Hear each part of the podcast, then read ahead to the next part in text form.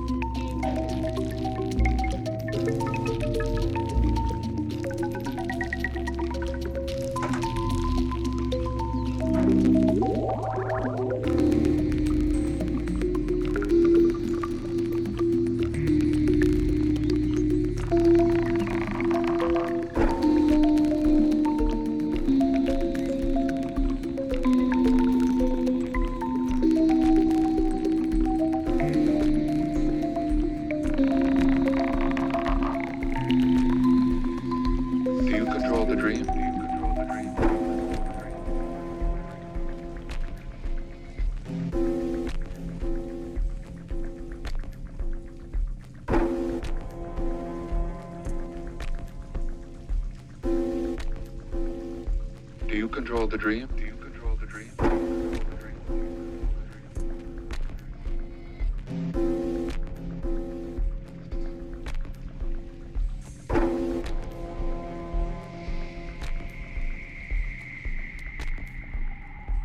Or does the dream control you? Does the dream control